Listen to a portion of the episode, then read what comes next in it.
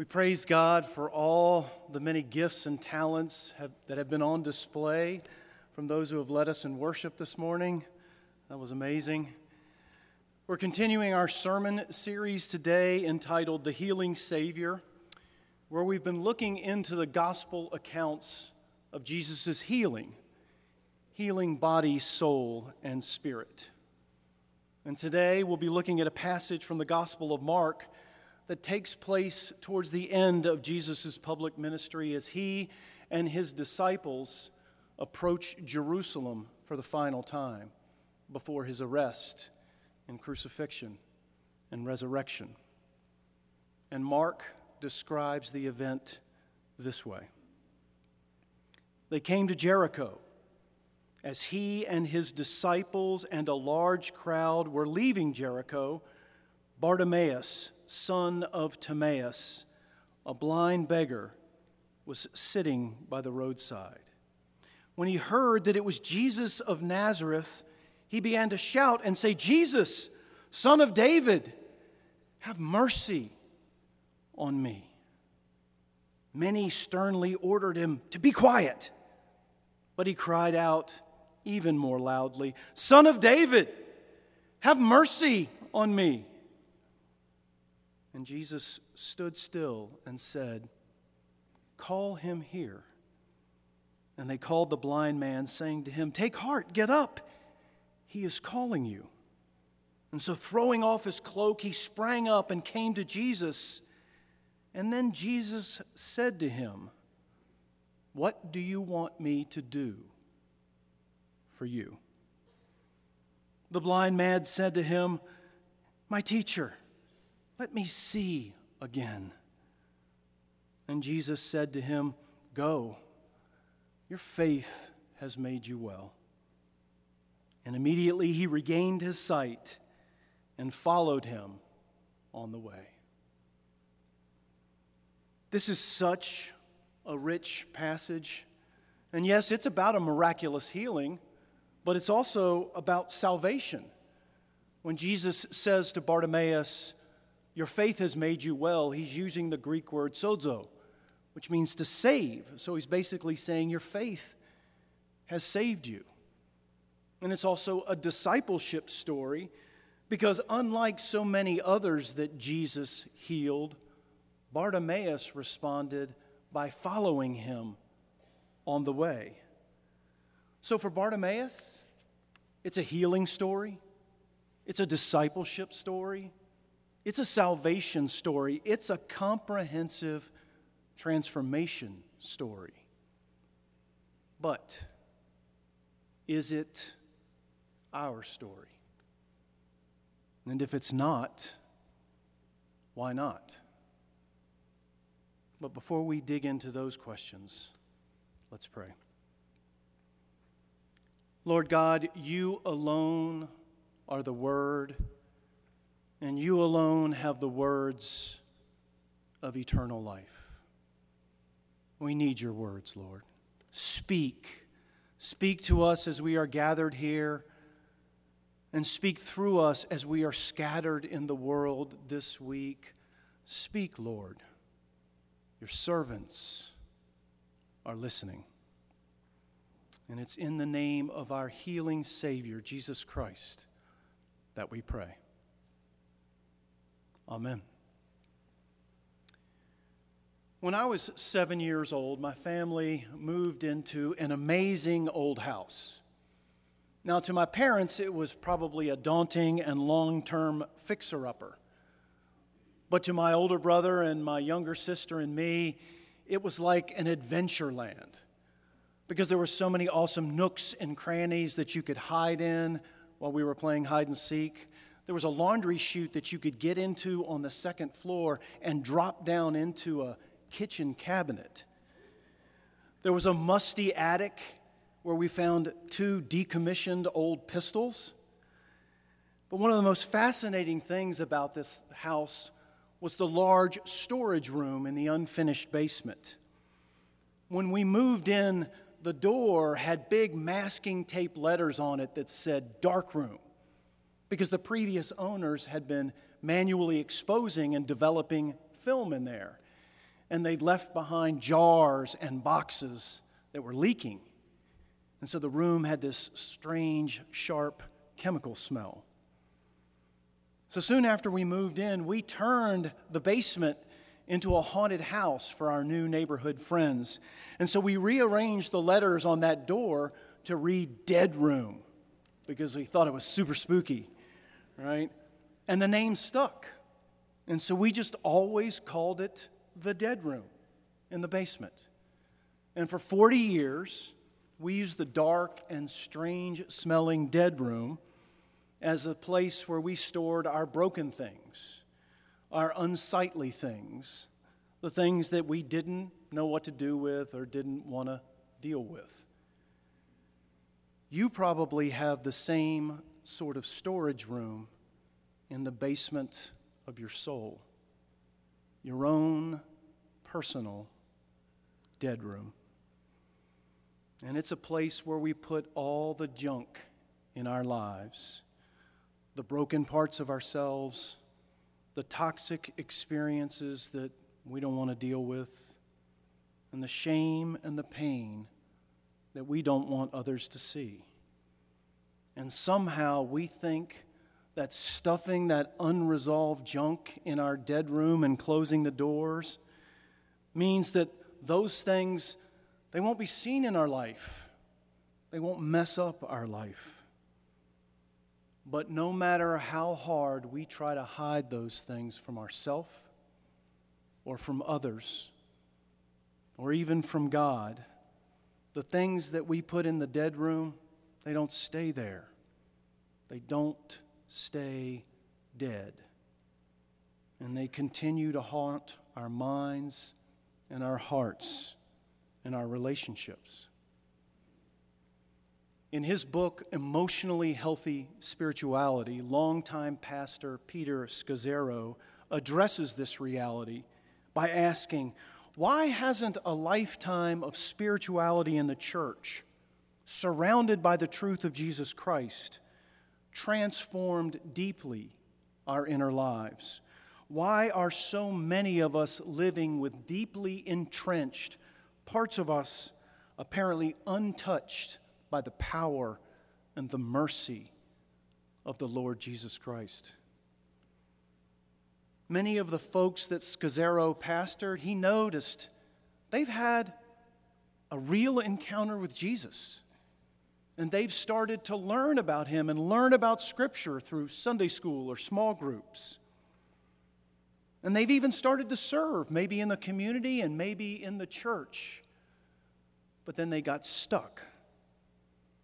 And like Abraham, who settled down in Haran, halfway to the Promised Land, many of his folks never continued their Jesus journey inward into their own undiscovered country, where they would come to know themselves and know the healing touch of Jesus, which would then allow them to move out and really serve the world and lead others in freedom and power and joy. So many of us are not experiencing the healing touch of Christ because we won't give him access to the soul junk in our dead room. We won't process with him our family dysfunction or trauma or abuse. And we profoundly deny those emotions that we think are negative, like fear and anger and shame. And we consistently avoid acknowledging the deepest wounds and our most damaging experiences. I understand this. I get this. Because I lived this. I have things in my past and in my heart that I simply don't know what to do with. Regrets and fears and awful things that I've said and done. Hurtful things that have been done to me. Insecurities and guilt and shame. And I stuff those things into my dead room, and I close the door for a really good reason. Because if anybody, I felt that if anybody ever saw those things, they would turn about on their heel and walk away from me forever. And over the years, I've had a hard enough time going into that room myself, much less showing the things in there to those closest to me, like my wife or my friends. So the last thing, the very last thing I would ever want to do is expose those things to my Savior. And so for a long time, I just kept the door closed and pretended like that room doesn't exist. And maybe that's what you do too. But when we refuse to deal with that stuff in our dead rooms, the toxic things in there, they leak out. And they show up in our daily lives as bursts of inexplicable anger, bouts of anxiety or insecurity or depression, defensive self-protection, judging others, relational explosions, and all kinds of addictive behavior. You probably know what I'm talking about because you've seen these things in yourself. You've seen these things in your family. You've seen these things at the office or at school. And you have seen these things in the church. So here's the bottom line. Jesus cannot transform what we will not let him touch. And Jesus will not heal what we continue to conceal. And the consequences here, they're not just emotional. They're not just relational. They are profoundly spiritual, because when we neglect our most intense emotions and our deepest hurts, we become less human. We become false to ourselves, and we close off an open door through which we were meant to know God.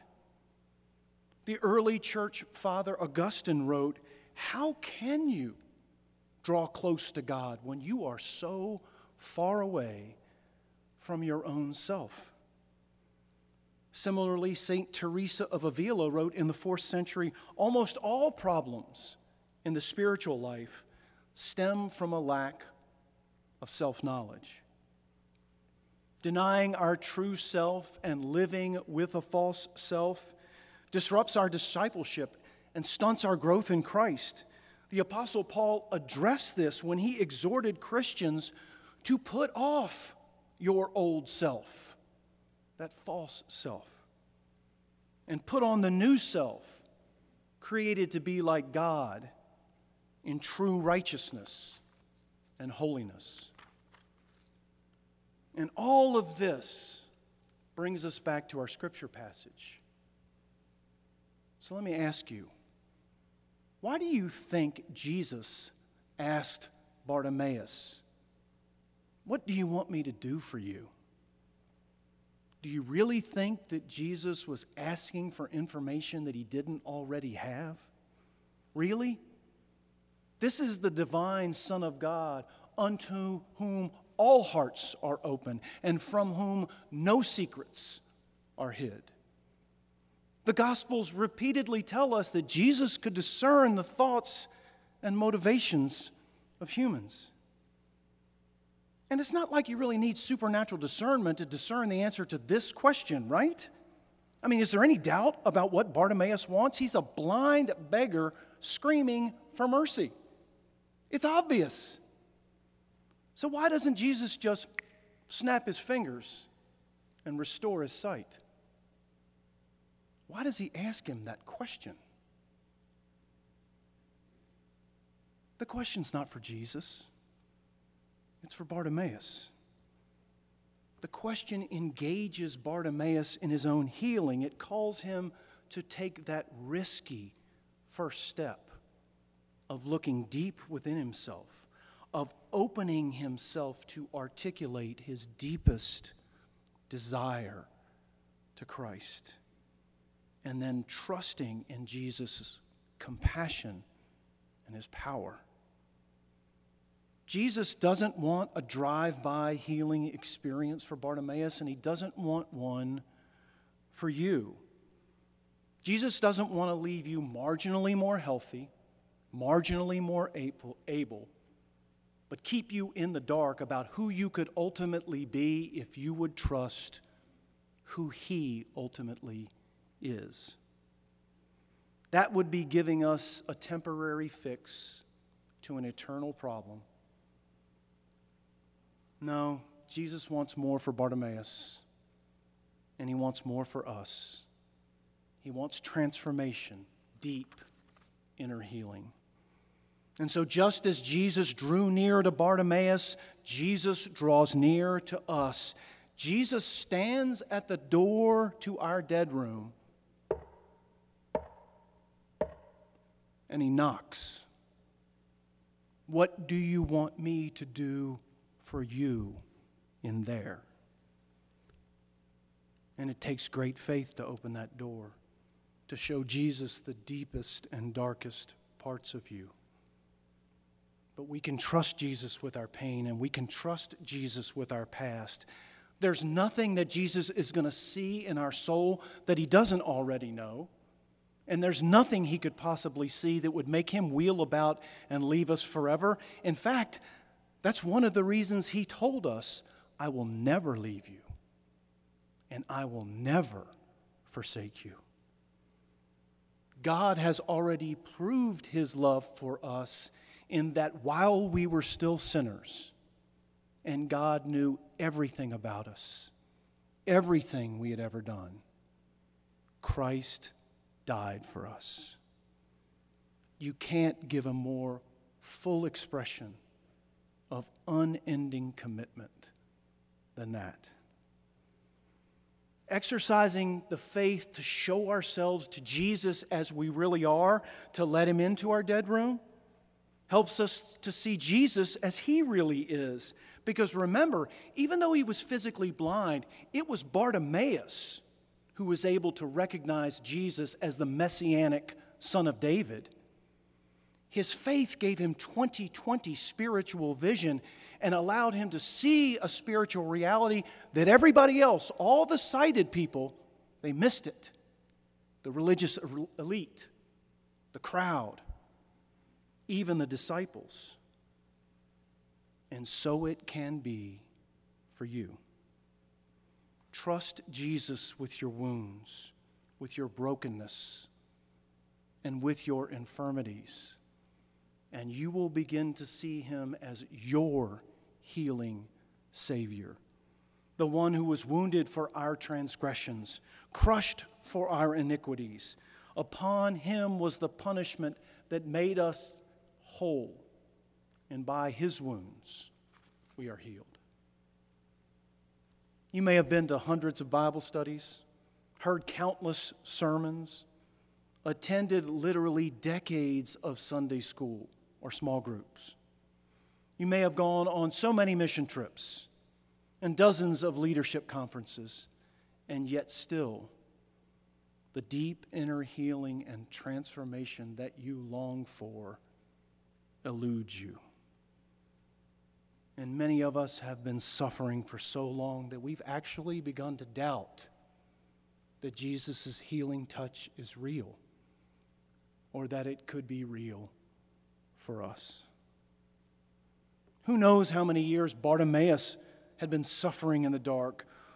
Who knows how many times he'd heard nice religious people mutter things like, I think his blindness is God's judgment for his sins. Who knows how many nights he drifted off to sleep wondering, is God blind too? Can he not see me? Does he not care for me? But Bartimaeus refused to give up. He refused to passively accept that this is just the way it is and this is the way it's always going to be. He refused to believe that Jesus was impotent or apathetic or angry. That's just not who Jesus was to Bartimaeus. And that's not who Jesus is for you. It is for freedom. Real freedom from your pain and real freedom from your past, for which Christ has set you free. And the kingdom of God, it's not just a matter of talk. It's a matter of power. God has more for you.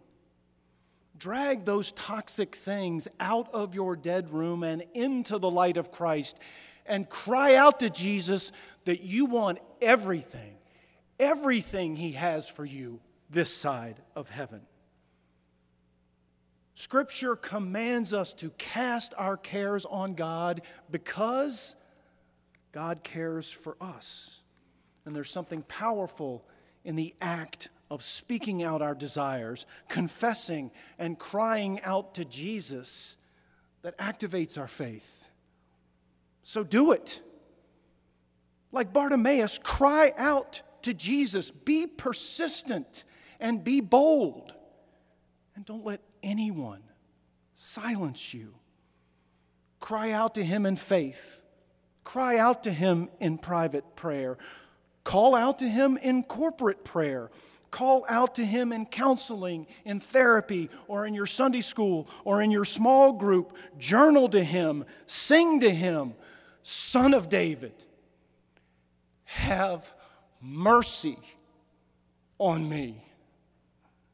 Son of David, heal me, grow me, free me, save me.